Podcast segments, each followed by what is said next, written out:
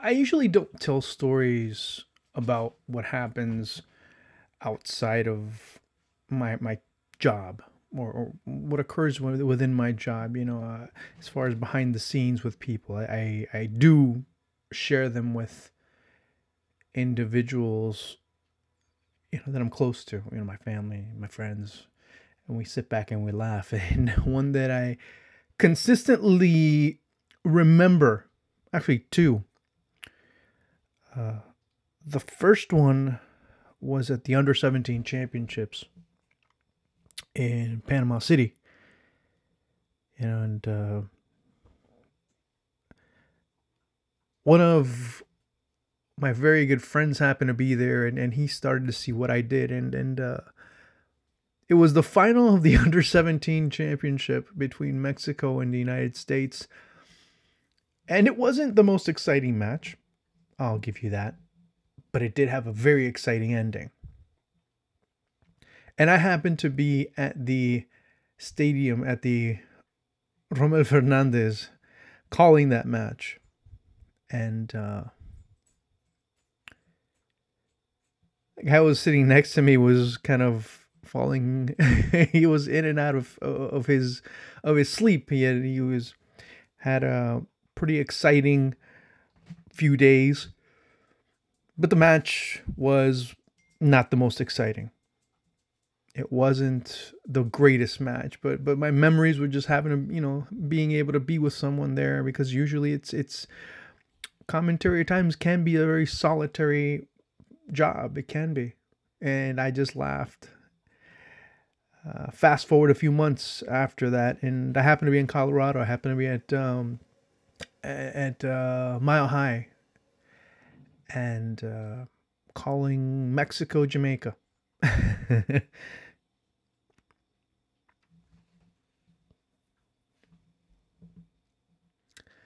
the window was open, and uh, smoke was coming in. It was it was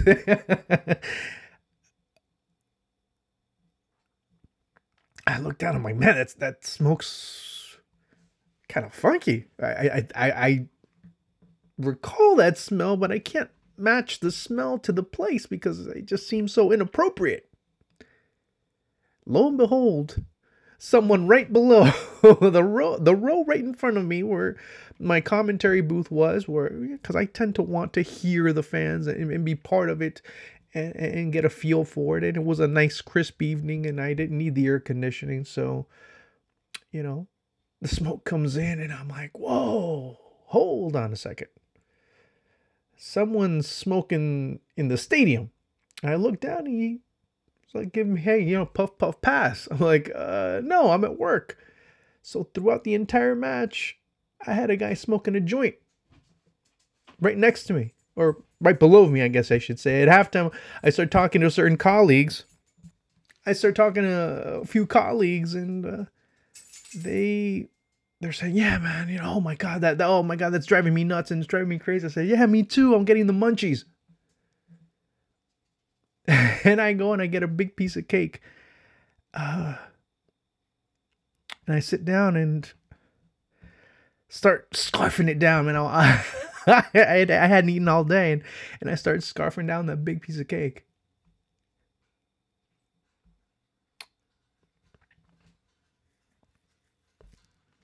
I tell you this because uh,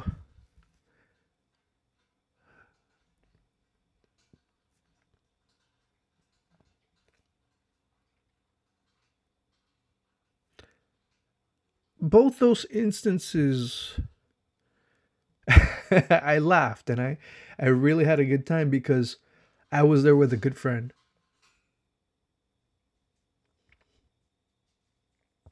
And I have one of the things that has given me a great deal of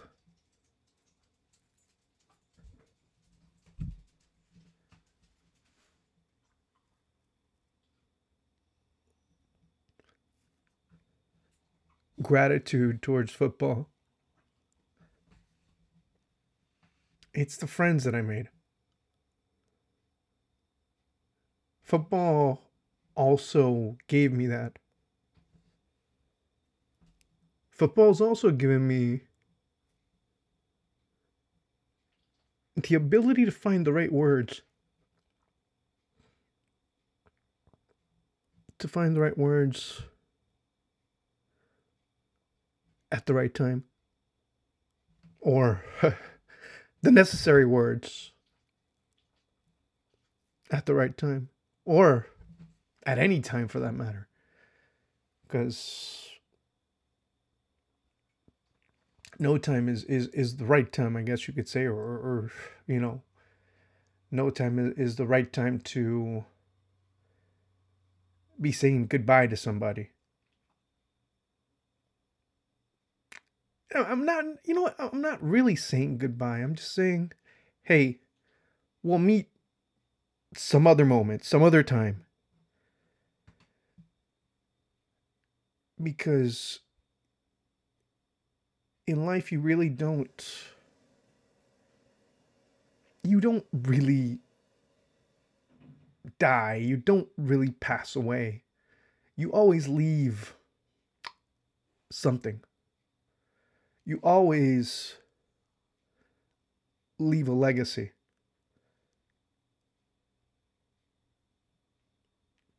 That's what my my boy jim hart did.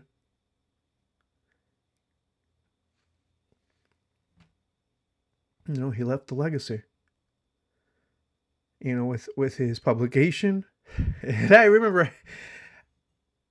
while broadcasting the world cup with sportsmax you know what some of the props that that i brought you know like the magazines and things of that nature were because of him and he was so happy man i mean you you you know, I talked to him and, and he was so happy. He was so pumped about, you know, having his publication, you know, right there on on a set for a World Cup or, or for whatever other type of things that, that, that you know, people would use, you know, a, you know, a coffee table for.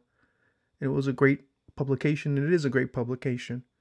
And for him to have the ability to, to bring people together from all races, religions, creeds, backgrounds, footballing experience, personalities, and be able to do what he did, the magical moments that, that he, he was able to bring forth with these football times. That, that that's really what makes him such a unique individual. Because as I mentioned, people really don't die. The spirit's always there. You know, he will always be with each and every one of us that that work closely with him, that laughed and you know, we'd sit there and I remember having a coffee with him in Panama City and we laughed and we talked about our, our problems and at the end we ended up making fun of our problems and laughing some more with a cup of coffee or, or, or beer or something like that he was he was just that kind of guy. He was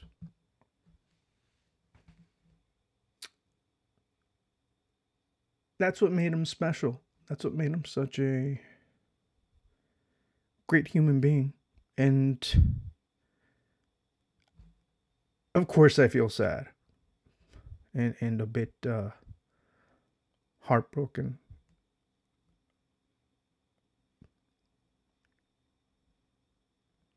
But at the same time there's a great sense of of gratitude. And you know I, I let him know. I let him know constantly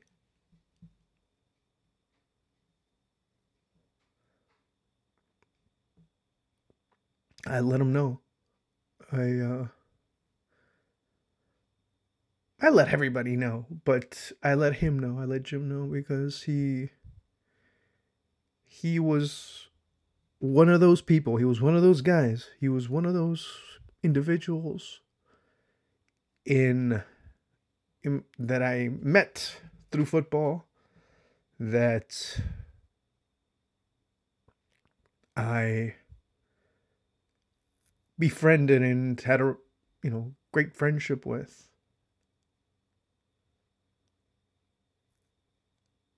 that when times were difficult, he was always there. He he was, And trust me, in this profession, you have a lot of those. You have a lot of those, and just like life. I mean, uh, you know, no one's special. No one's. But it was just a measure of the type of person that that he he he was, and he will be remembered for. You know, I make fun. I make fun of him all the time. Uh, you know, when when it was warm, he'd start just he'd start climbing up. Oh my god, you know I don't know. I'm like, well, come down and live with you know in Florida with us. You know, I, I was always talking about going and making that trip to Colombia to go find him a wife or or two or three or four. I don't know. How many were how many were willing to jump on board? I guess you could say. And he was like, hey, whatever, you know, and uh, we had that uh, that trip pending. you know you it was through you know serious talks and cracking dirty jokes at inappropriate times that's what makes you know friendships. And that's what set the relationship. That's what set a friendship a great friendship that that we had. You know you always think there there could be more. You always think that you know friendships are to last forever but these are the times that you you not only just are taken aback by the enormousness of nature and humanity, or not even humanity, of, of just life itself and the preciousness of it, but it, it, puts in perspective sometimes the mortality of it all. And that's why there's beauty within that. And, and that's why today I, I had 20 million thoughts come across my mind and all the conversations that there were and all the projects and all the things that we were looking forward to doing and all the trips that, that we were looking to do and the trips that were made and, and i think that's that's the beauty of it and just sitting there and talking for hours on end and, and all of a sudden you look at the watch oh my god it's midnight and you've been talking for seven hours straight about football there are times where we're just talking shit. I mean, we just, we just, I don't know. We we talked about stupid shit, the things that people talk about sometimes, you know. And those are the conversations you remember the most.